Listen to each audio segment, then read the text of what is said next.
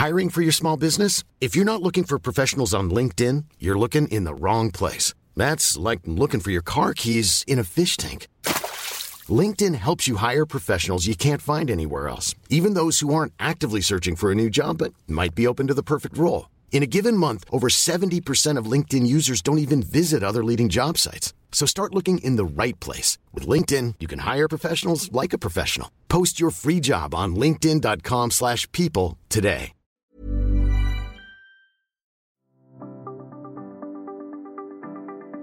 El liderazgo comienza con la capacidad que tenemos de liderarnos a nosotros mismos.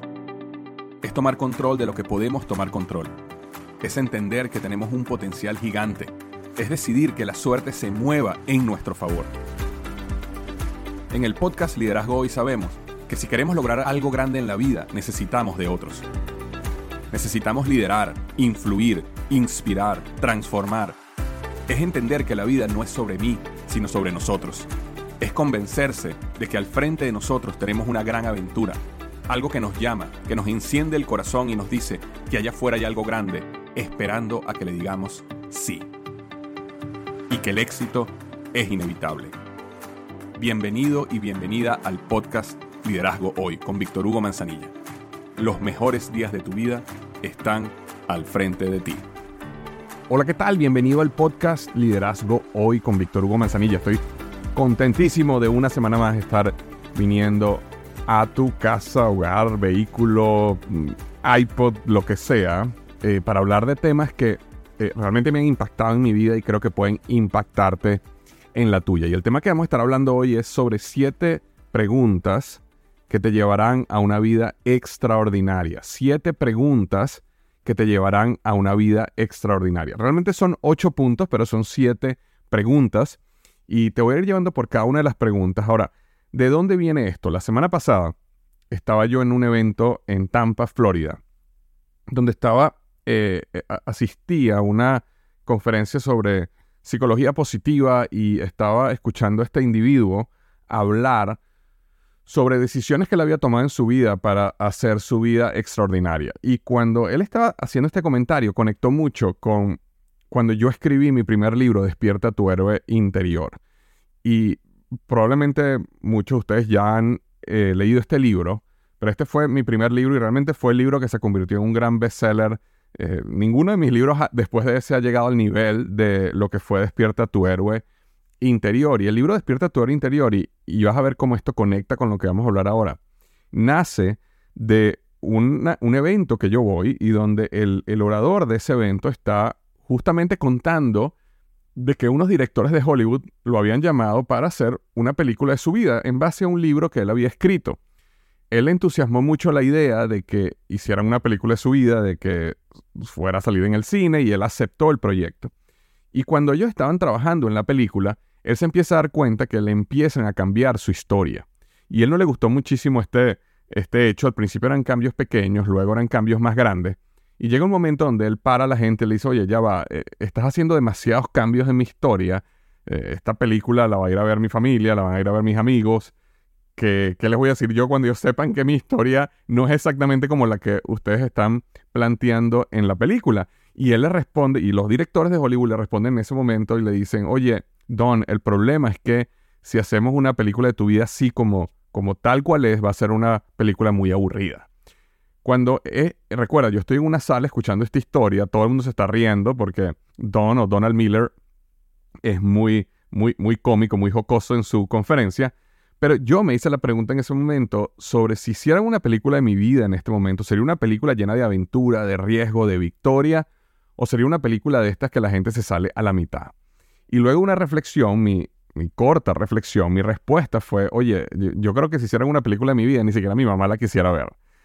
Y eh, la razón era porque yo estaba viviendo una vida monótona, una vida donde yo luego en el libro hablo sobre lo que es vivir en el mundo ordinario, ¿no? Y el vivir en el mundo ordinario y esto no tiene que ver con éxito o no tener éxito, esto no tiene que ver con cuánto has logrado o no has logrado. Yo en ese momento tenía una posición alta en Procter Gamble, tenía un salario envidiable, tenía la casa, los carros, viajaba, pero yo me sentía que estaba, eh, realmente mi alma estaba dormida, estaba como muerta, ¿no? Y, y yo converso en el libro acerca de esta fase que se llama el mundo ordinario, que viene de la jornada del héroe de Joseph Campbell, que es el, eh, también él lo llama el, mundo de los días comunes, ¿no? El mundo de, los de los mismos amigos, mismos chistes, mismas reuniones, mismas comidas, tantas mismas cosas que hacen que la vida de uno sea aburrida, casa, trabajo, trabajo, casa, y que eh, nosotros todos tenemos un llamado a la aventura.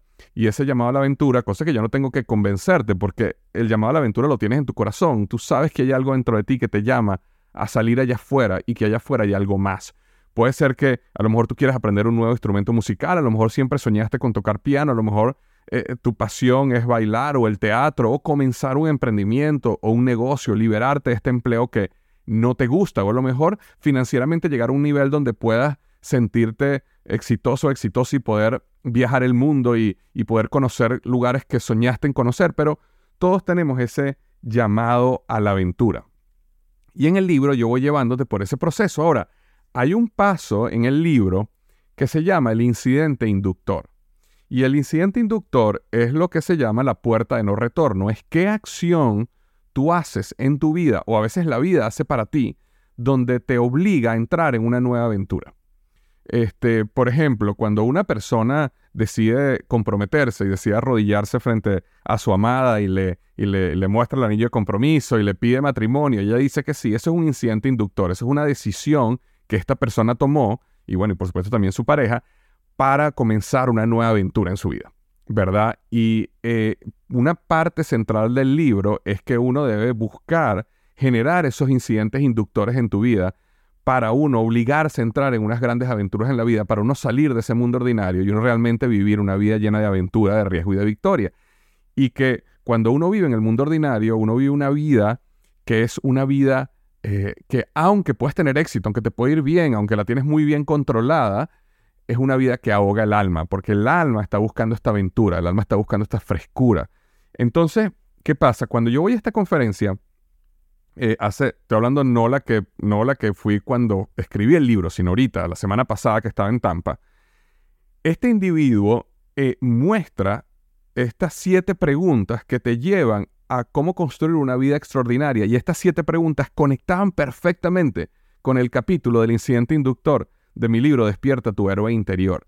De hecho, cuando él mostró estas siete preguntas, yo decía, ¿por qué? Si yo hubiera sabido esto cuando estaba escribiendo el libro, hubiera agregado esto al libro, porque ¿qué pasa? Cuando yo escribí el libro, específicamente en el capítulo del incidente inductor, yo lo hablé de una manera teórica, hablé del principio, la filosofía de lo que es tener en la vida un incidente inductor, pero no lo aterricé de una manera práctica, donde la persona que estuviera leyendo el libro dijera, ok, ya entendí lo que es el incidente inductor, ¿cuál es mi siguiente paso que tengo que hacer hoy o mañana para yo poder entrar en una aventura? Entonces, estas siete preguntas eh, que te voy a hablar ahorita, 8.7 preguntas, eh, eh, es exactamente la, cómo traer a practicidad ese punto. Y yo creo que te va a ayudar muchísimo en tu vida. Y si tú estás escuchando, o sea, en el momento que estás escuchando este podcast y sabes que en tu corazón hay algo que tú quieres lograr, a lo mejor inclusive es que, mira, yo quiero mejorar mi salud física, ya estoy obstinado de tener un sobrepeso o ya estoy obstinado de estar cansado todo el tiempo, o como hablé hace un minuto, quiero comenzar un nuevo instrumento musical, quiero aprender esto, quiero viajar a Europa, quiero este, viajar a la Patagonia, sea lo que sea, pero ¿cuál es la aventura que tú quieres vivir en tu vida para hacer tu vida una vida emocionante? Eh, yo la manera como me la imaginaba era qué bonito sería el día que tus nietos, eh, ya uno esté mayor y tus nietos ven y se sientan en, tu, en tus piernas y tú les puedas contar a tus nietos estas aventuras que tuviste en la vida. Y créeme que ningún nieto le va a interesar mucho escuchar, oye, sí, sabes que durante 45 años fui casa, trabajo, trabajo, casa, casa, trabajo, trabajo, casa, y eso me dio el dinero para comprar esta casa y este carro que maneja. Eso no es lo que le va a interesar a tu nieto, ¿verdad? A tu nieto le va a interesar la aventura, este viaje que hiciste, este instrumento que aprendiste a tocar, esta situación que, que pasaste y cómo la superaste. Entonces nosotros intencionalmente debemos buscar crear estos momentos memorables estas aventuras que permitan que nuestra vida se llene de emoción, entusiasmo y que, volviendo a como comencé este episodio, si hiciera una película de tu vida, sería una película llena de aventura, riesgo y victoria. Esa es la premisa del libro Despierta tu héroe interior. Ahora, lo que te quiero traer hoy es cuáles son estas siete preguntas, porque estas siete preguntas te van a ayudar muchísimo. Entonces, imagínate que tú decides que tú quieres comenzar una aventura en tu vida, que tú quieres comenzar un proyecto. Eh, y el primer punto, y de hecho te recomiendo que tomes nota eh, de aquí, si estás en el vehículo, no importa, sigue escuchando y después cuando llegues a, tu casa vuelves a escuchar el podcast y empiezas a tomar notas. Pero el primer punto es definir cuál es el objetivo de la aventura. El objetivo, de una manera muy clara. No estoy hablando del objetivo de una manera romántica. Te voy a dar un ejemplo. Si yo, si mi objetivo, por ejemplo, es, oye, yo quiero aprender a tocar piano, bueno, eso es. O sea, si, yo, si mi aventura es comenzar a tocar piano, eso es lo que, voy a poner, lo que voy a colocar ahí. Mi objetivo es aprender a tocar piano. O mi objetivo es, quiero hacer un viaje por Europa mochilero por dos meses. O mi objetivo es, quiero caminar el camino de Santiago. Me explico, hazlo de una manera práctica para que sea muy claro qué es lo que quieres hacer. ¿Cuál es esa aventura? Entonces ese es el primer objetivo. Por eso es que son siete preguntas, realmente son ocho puntos, pero el primero no es una pregunta, es realmente el objetivo. El objetivo que tú quieres lograr lo escribes de una manera clara y concisa, ¿no? Entonces, la primera pregunta luego que te haces es, ¿por qué esta aventura es importante para mí en el futuro? Esa es la primera pregunta que te haces. ¿Por qué esta aventura es importante para mí en el futuro? Digamos que una de las cosas que yo quiero lograr, este nuevo proyecto aventura en que yo quiero sumergirme, es que yo quiero realmente, eh, por darte un ejemplo, quiero poder correr un maratón, ¿verdad? Digamos que yo soy una persona que estoy en sobrepeso, eh, como mal, eh, no, no estoy muy, nunca está muy pendiente de mi salud y decido, yo voy a cambiar, de ahora en adelante voy a entrenar para correr un maratón, por darte un ejemplo. Entonces, esta primera pregunta es, ¿por qué esta aventura es importante para mí en el futuro? Y aquí vas a responder realmente el por qué. Es importante entender el por qué porque ahí es donde nace la motivación. Ahí es cuando en los momentos duros de la aventura, en los momentos donde estés en la noche, en el bosque, en la aventura, ¿verdad? Que no todo sea bello, puedes volver y ver, ok, este es el por qué estoy haciendo esto. Entonces, ¿por qué es, es importante para mí en el futuro correr un maratón, por ejemplo? Bueno, mira, es importante porque esto me va a forzar a bajar 25 o 20 kilos de peso, eh, en este ejemplo, ¿no? Eh, o porque digamos que tú quieras aprender a tocar piano, como hablamos hace un minuto, oye, porque esto va a desarrollar otras habilidades importantes mentales, va a crear nuevas conexiones neuronales en mi cerebro que me van a ayudar a, estar mucho más eh, claro en la vida, porque, porque voy a poder tocar música y relajarme yo mismo creando la música, porque me va a permitir despertar mi poder creativo y eso es muy importante para mí porque tengo una pareja que toda mi vida he soñado con tocarle una canción en el piano y, la quiero sorprender un día y que, esta canción se la dedico a ella, sea lo que sea, pero esa primera pregunta tiene que ver con ¿por qué es importante esta aventura en tu vida? ¿Para qué es ¿Por qué es importante para tu futuro? Entonces ahí defines el por qué. Luego, la segunda pregunta tiene que ver con personas, tiene que ver con quién necesito a mi lado para lograr esta aventura. Y aquí estamos empezando a hablar de recursos. Si yo voy a comenzar un proyecto, si voy a comenzar una aventura, digamos, si yo voy a empezar a hacer, eh, a, trabajar para correr un maratón, ¿quién necesito yo a mi lado para esta aventura? Bueno, primero a lo mejor necesito un coach que me va a ayudar. Pero a lo mejor no es un coach, pero a lo mejor puede ser un programa de, entrenamiento que voy a, o un libro que voy a comprar que me va a ayudar a, poder llegar allá. Pero yo necesito un coach, por darte un ejemplo. Entonces yo escribo ahí, necesito un coach que me ayude a eh, lograr esta meta de poder correr un maratón. Lo otro que necesito a lo mejor puede ser, oye, necesito a mi pareja entendiendo esta aventura, la necesito de mi lado. Ahora, a lo mejor mi pareja no es la que va a correr el maratón conmigo, pero sí es importante que la necesito a mi lado. Es decir, que yo me tengo que sentar con mi pareja o con mis hijos o con mi familia o con mis padres, con la gente que tengo a, mi alrededor y decirle, mira, eh, en, en, los próximos 12 meses quiero enfocarme en este nuevo proyecto, en esta nueva aventura, quiero correr un maratón. Esto significa que voy a pasar por un proceso de entrenamiento donde, por dar un ejemplo, los domingos en la mañana voy a tener que hacer corridas largas, entonces en unos meses voy a tener que pararme temprano, voy a tener que llegar, llegar tú sabes, voy a llegar súper agotado a las 11 al mediodía durante los domingos, voy a necesitar su apoyo en este tiempo. Entonces tú defines como la segunda pregunta, ¿quién necesitas tú a tu lado para esta aventura? Y cuando necesitas, esto te permite empezar a definir con quién tienes que empezar a hablar para saber si los tienes a tu lado o no, o si tienes que buscar otra persona, o si tienes que cambiar el plan, o sea lo que sea. Pero importante definir quién necesito a mi lado para esta aventura. Pregunta número tres. ¿Cómo defino éxito en mi aventura? ¿Qué es lo que es éxito acá?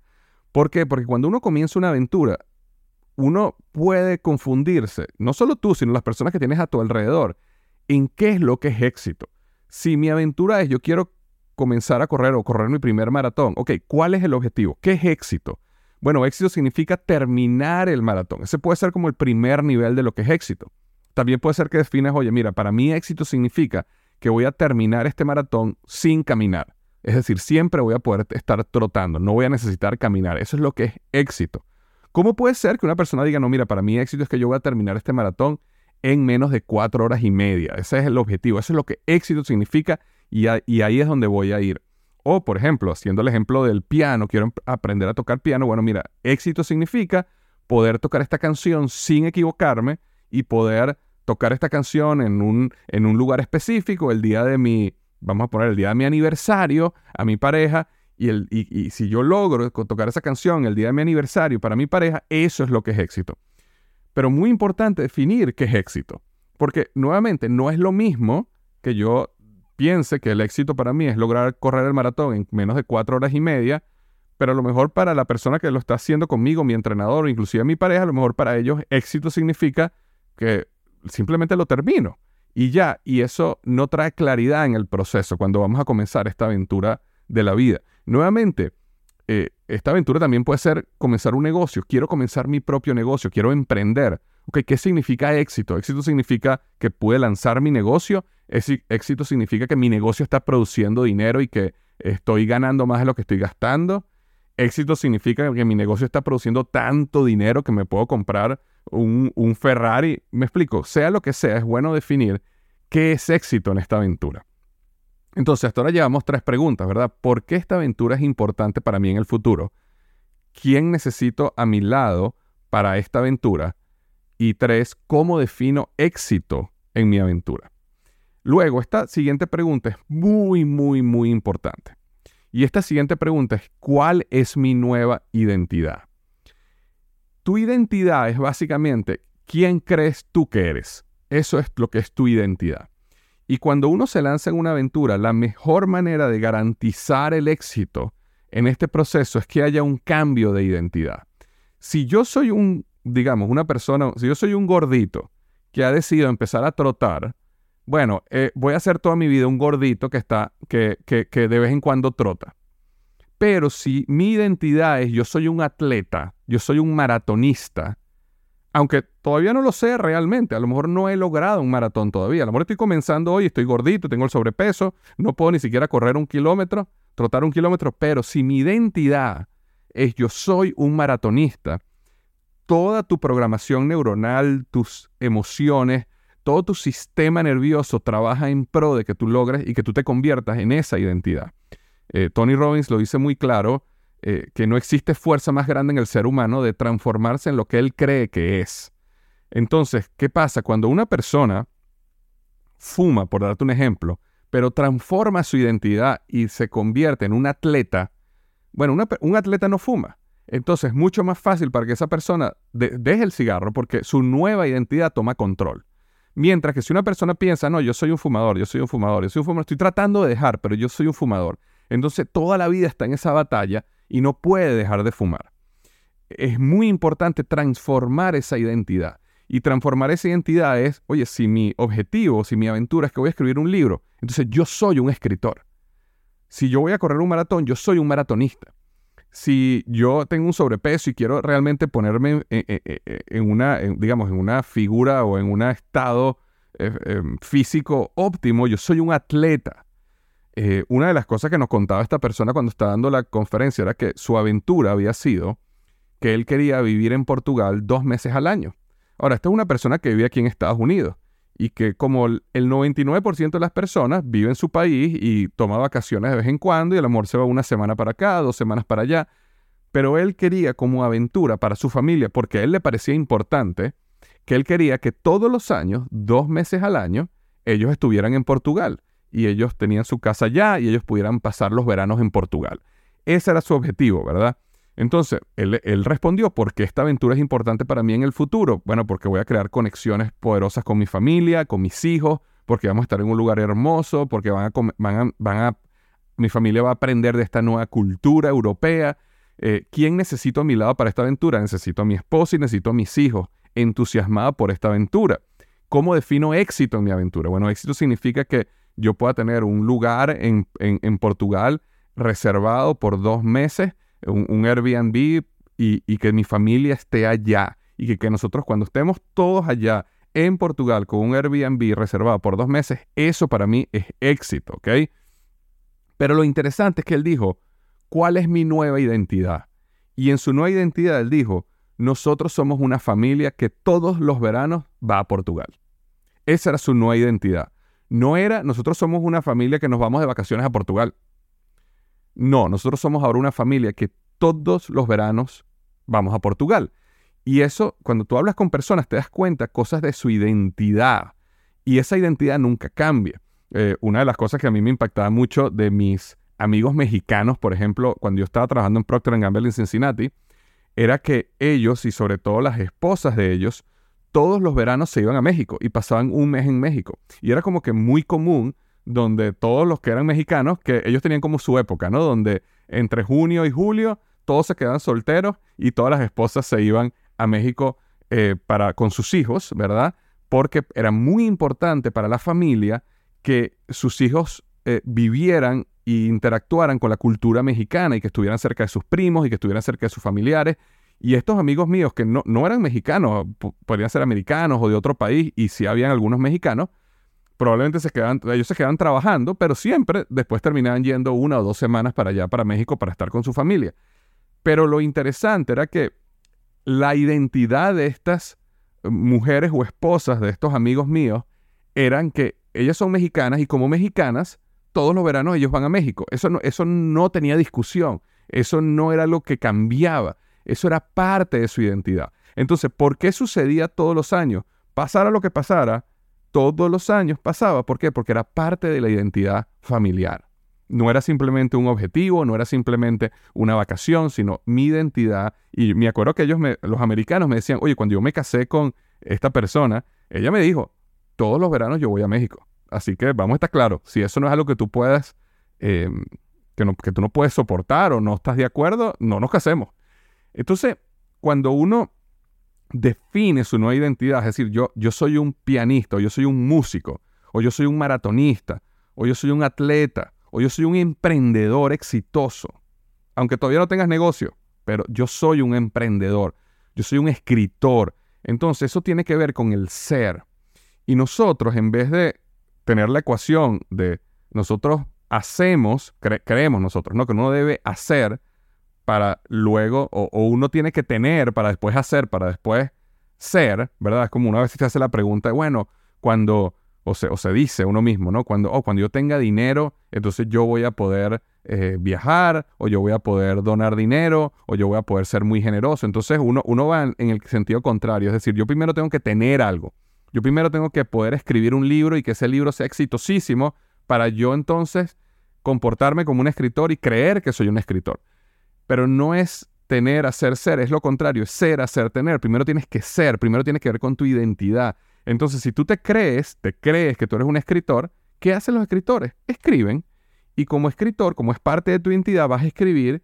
¿Y vas a escribir cuándo? Cuando te sientas bien, vas a escribir cuando te sientas cansado, vas a escribir cuando te sientas entusiasmado, vas a, vas a escribir cuando te sientas frustrado, porque tú eres un escritor y los escritores escriben todo el tiempo, pero todo comienza con la identidad.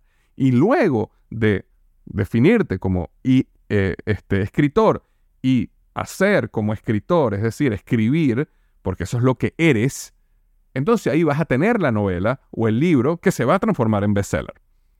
Primero el ser, y el ser tiene que ver con la identidad. Entonces esta pregunta número cuatro es, ¿cuál es mi nueva identidad? Y esa nueva identidad tienes que definirla antes de la aventura, porque es la manera en que todo tu subconsciente y tu sistema nervioso va a trabajar en pro de ti, estés despierto, estés dormido, lo que esté pasando, siempre trabajando en que se haga realidad este nuevo proyecto, esta nueva aventura. ¿Ok? Pregunta número cuatro era esa. La número cinco era, ¿cuáles son los posibles obstáculos que esta aventura puede traer? Es súper importante definir cuáles son esos posibles obstáculos que una aventura puede traer. ¿Por qué? Porque nosotros no podemos pensar, como muchas veces vemos en las redes sociales, de que cualquier aventura, proyecto, sueño que tengamos eh, el universo se va a alinear para que logremos todo como lo queremos lograr. No, la vida no sucede así. Y entonces empezamos a cuestionar cuando las cosas están saliendo mal, empezamos a cuestionarlas y empezamos a decir, ¿será que esto no era para mí? ¿Será que yo no soy bueno en esto? ¿Será que esta nueva identidad que yo me definí es falsa?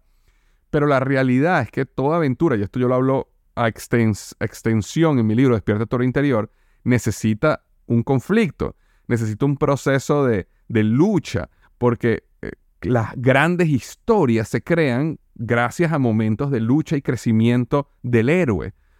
Y nosotros tenemos que pasar por esa lucha, pero es importante definir cuáles son los posibles obstáculos que yo puedo tener. ¿Para qué? Para crear un plan B, un plan C. A veces nosotros erróneamente creemos que la fe significa que yo voy a ir hacia adelante y yo no voy a tener ningún plan porque yo confío solo en el plan A. La realidad cuando tú hablas con emprendedores, con personas exitosas, te das cuenta que ellos siempre tenían plan B, plan C, porque a veces las cosas no salen como uno pensaba. Y es mucho más fácil prevenir y decir, mira, si esto no sale bien, si yo voy a comenzar mi viaje a Portugal, pero llego a Portugal y resulta que eh, no me permiten vivir allá porque no tengo visa, ok, ¿cuál es el siguiente paso? ¿Qué pasa cuando una persona no le aprueban la visa? ¿Cuál es nuestra segunda opción para ya tenerla lista y preparada en caso que no me aprueben la visa? Y eso te permite, bueno, primero, tener un plan alternativo de acción disminuye mucho el miedo, porque ya sabes que si no te sale A, tienes B, y si no te sale B, tienes C. Y eso es importante, definir cuáles son los posibles obstáculos. Esa es la pregunta número 5. La pregunta número 6 es cuáles son los 3 a 5 pasos aproximadamente. No tiene que ser literal 3 a 5, ¿ok? Pero esto te da una guía. ¿Cuáles son los 3 a 5 pasos que tengo que dar para comenzar esta aventura? Porque hasta ahora hemos estado trabajando un poquito en la conceptualización, en la parte teórica de la aventura. Ahora vamos a aterrizarle y vamos a decir, ok, ¿cuáles son los tres pasos que yo tengo que dar para comenzar esta aventura? Entonces, si mi objetivo es que quiero irme a Portugal dos meses, bueno, lo primero que yo necesito es tener un, hotel o un Airbnb. Lo segundo que necesito es comprar los pasajes. Lo tercero que necesito es definir las fechas, por darte un ejemplo. A lo mejor no en ese orden, pero eso es lo que tengo que hacer. Si yo quiero comenzar a, registrarme en un maratón, bueno, mi, primer paso es necesito buscar qué maratones están disponibles de aquí a un año, registrarme en el maratón, necesito eh, contratar al coach. Esos son los tres pasos que yo tengo que dar para comenzar la aventura. Entonces, e, esta pregunta, lo interesante es que aterriza todo esto que hemos venido hablando durante los últimos minutos a acciones claras y definidas que tengo que tomar en las próximas semanas, en los próximos días o en los próximos meses para asegurarme que la aventura se mueva hacia adelante, porque si no se queda en esas historias donde no, yo sí, yo toda mi vida quise hacer esto, yo toda mi vida quise hacer el camino de Santiago, ay, toda mi vida quise aprender a tocar guitarra. No, nosotros no queremos ser toda mi vida quise, nosotros queremos hacer, queremos lograr, queremos vivir esta vida extraordinaria. Y la séptima y última pregunta es justamente como comencé este podcast. Es cuál es el incidente inductor, cuál es la puerta de no retorno. De hecho, esta persona cuando estaba en la conferencia hace una semana lo llamaba cuál es el mecanismo catalítico. Y me pareció interesante esta eh, analogía porque un catalizador es una sustancia que transforma o facilita una reacción química que la reacción química ocurre en una dirección, pero no permite que la reacción química vuelva atrás. Entonces, después que la reacción química sucedió, tienes un nuevo compuesto y no puedes volver atrás. El catalizador pasó A a B, pero no puedes volver a A. Entonces, cuando preguntamos cuál es el incidente inductor, cuál es el mecanismo catalítico, es básicamente cuál es la decisión que tengo que tomar que me va a forzar a entrar en la historia y que no me permite volver atrás. Por ejemplo, si tú pagas el Airbnb y el Airbnb por dos meses te va a costar 3 mil dólares, bueno, pagas los 3 mil dólares y lo pagas, ya no hay retorno, ya lo pagué. Si yo compré los pasajes y los pasajes no me pueden devolver el dinero, ya no hay ya no hay retorno, ya pagué esto. Si, por ejemplo, yo me registré en el maratón, pero no solo me registré, sino que le comenté a todos mis amigos y familiares, mira, en 12 meses voy a correr un maratón y voy a lograrlo y lo voy a terminar. Y este es mi objetivo te comprometiste públicamente en frente a tu familia o tus amigos y ya no te puedes echar para atrás, ya te comprometiste. Entonces puede ser que tengas una persona a la cual tú le rindas cuentas, puede ser que te comprometas públicamente acerca de algo que vas a hacer, puede ser que pagues dinero y que no lo, vas y que, y que, no lo puedes perder. Hace, hace un tiempo, estoy hablando de hace como unas seis semanas, yo tengo un grupo que se llama el Club All In, que es un, es una comunidad que he creado de personas que estamos all in con la vida. Y en este grupo, una de estas personas comentaba y decía, oye, ¿sabes qué? Yo quiero ir al gimnasio, quiero ir al gimnasio, pero no puedo, no puedo ir al gimnasio. Todas las semanas digo, voy a ir al gimnasio y no voy, y no puedo. Entonces me acuerdo que en el grupo rápidamente dijimos, bueno, vamos a hacer algo. Si tú no vas al gimnasio la semana que viene, le tienes que pagar 100 dólares a uno de los miembros del grupo, de la comunidad. Eh, ¿Aceptas eso? Y dice, sí, lo acepto, ¿no? Y entonces esta persona se comprometió frente a todos nosotros de que si ella no iba al gimnasio esa siguiente semana, creo que era al menos tres veces, si no vas al gimnasio al menos tres veces la siguiente semana, le vas a tener que pagar 100 dólares a esta persona. Créeme que lo hizo.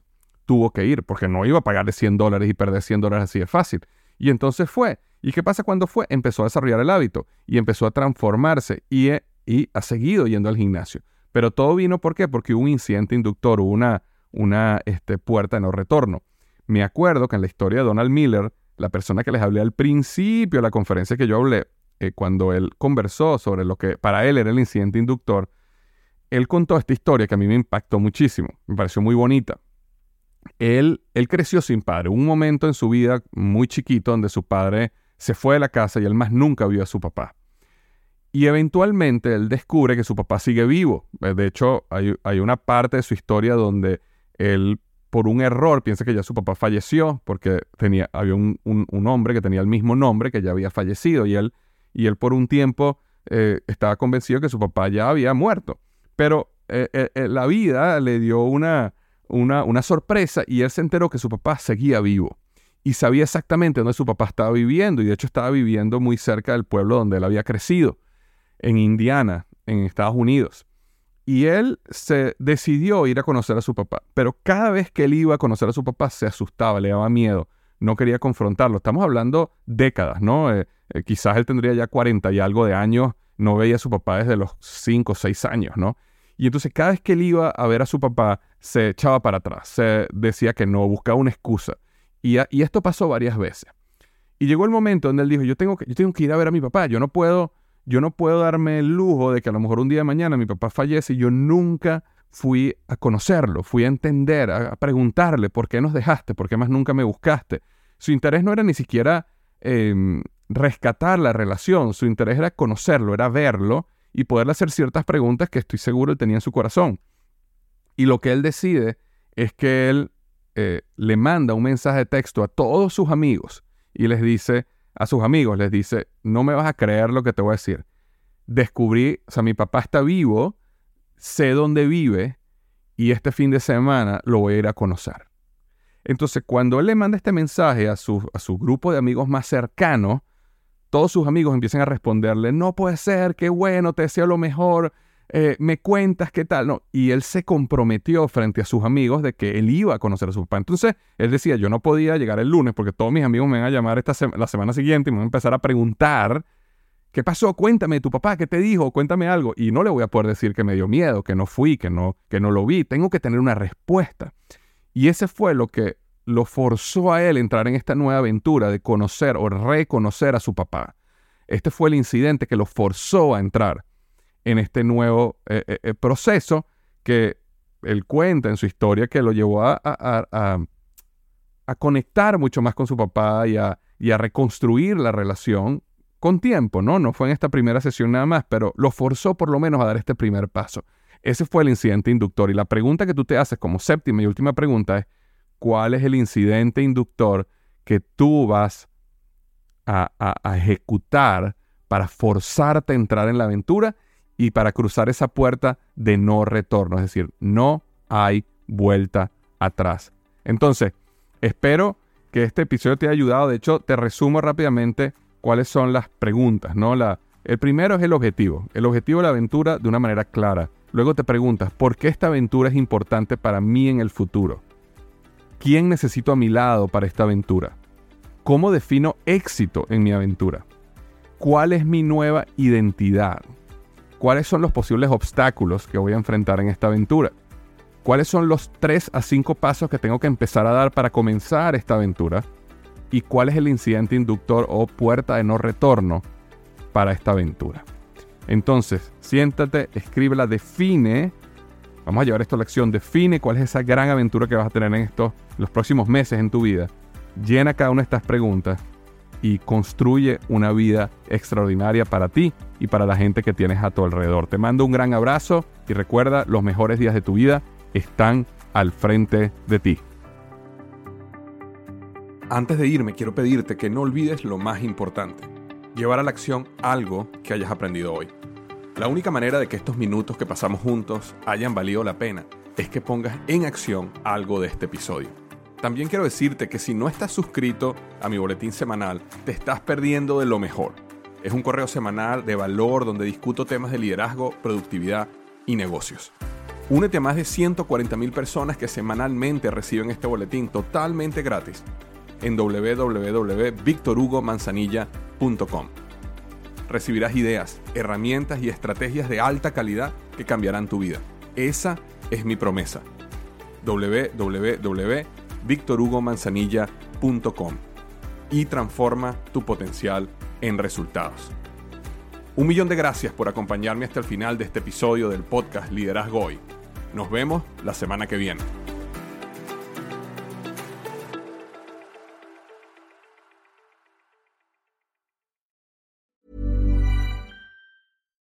Deserves the best, and there's no better place to shop for Mother's Day than Whole Foods Market. They're your destination for unbeatable savings, from premium gifts to show-stopping flowers and irresistible desserts. Start by saving 33% with Prime on all body care and candles. Then get a 15-stem bunch of tulips for just $9.99 each with Prime. Round out Mom's menu with festive rosé, irresistible berry chantilly cake, and more special treats. Come celebrate Mother's Day at Whole Foods Market.